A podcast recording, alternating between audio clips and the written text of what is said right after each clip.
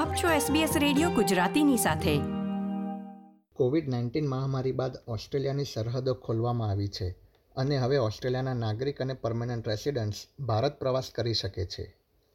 આગામી મહિનાઓમાં ભારત પ્રવાસ કરતા લોકોની સંખ્યામાં વધારો થશે અને તેને ધ્યાનમાં રાખીને એસબીએસ હિન્દી તરફથી Sahil મક્કરે consul general of India Melbourne Rajkumar સાથે ઓસીઆઈ કાર્ડ વિશે જે અસમંજસની સ્થિતિ ઉત્પન્ન થાય છે તે વિશે વાત કરી હતી.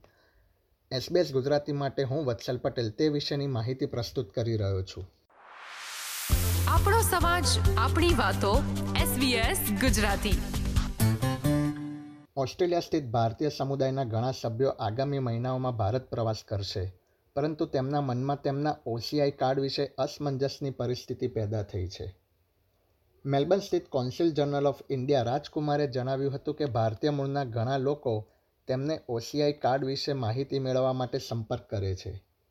તેમણે ઉમેર્યું હતું કે એપ્રિલ મહિનામાં ભારત સરકારે આપેલા આદેશ પ્રમાણે હવે ઓસીઆઈ કાર્ડ રિન્યૂ કરાવવાની જરૂર નથી. અગાઉના નિયમ પ્રમાણે વીસ વર્ષથી ઓછી વયના લોકો જેટલી વખત તેમનો નવો પાસપોર્ટ મેળવે, તેટલી વખત ઓસીઆઈ કાર્ડ રિન્યૂ કરાવવું જરૂરી હતું. પરંતુ હવે તેની જરૂર નથી. હવે વીસ વર્ષ સુધી નવું ઓસીઆઈ મેળવવું જરૂરી નથી. એટલે કે જેટલી વખત નવો પાસપોર્ટ મળે તેટલી વખત તે પાસપોર્ટની ડિટેલ ઓસીઆઈ પોર્ટલ પર અપલોડ કરી શકાય છે.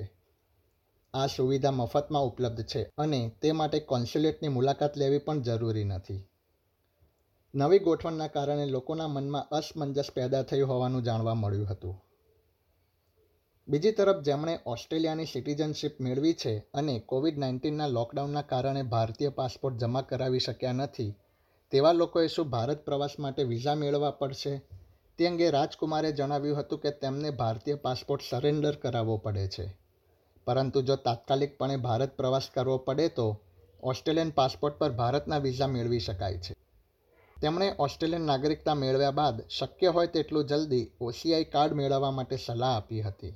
ભારત પ્રવાસ કરવા માગતા હોય તેવા મુસાફરોને તેમણે ઓસીઆઈ કાર્ડ મેળવવાની પ્રક્રિયા ઘણી સહેલી થઈ ગઈ હોવાથી જરૂર હોય ત્યારે મેળવવા કરતાં અગાઉથી જ મેળવી લેવા માટે જણાવ્યું હતું. આ પ્રકારની વધુ માહિતી મેળવવા માંગો છો? અમને સાંભળી શકશો Apple podcast Google podcast Spotify કે જ્યાં પણ તમે તમારા પોડકાસ્ટ મેળવતા હોવ.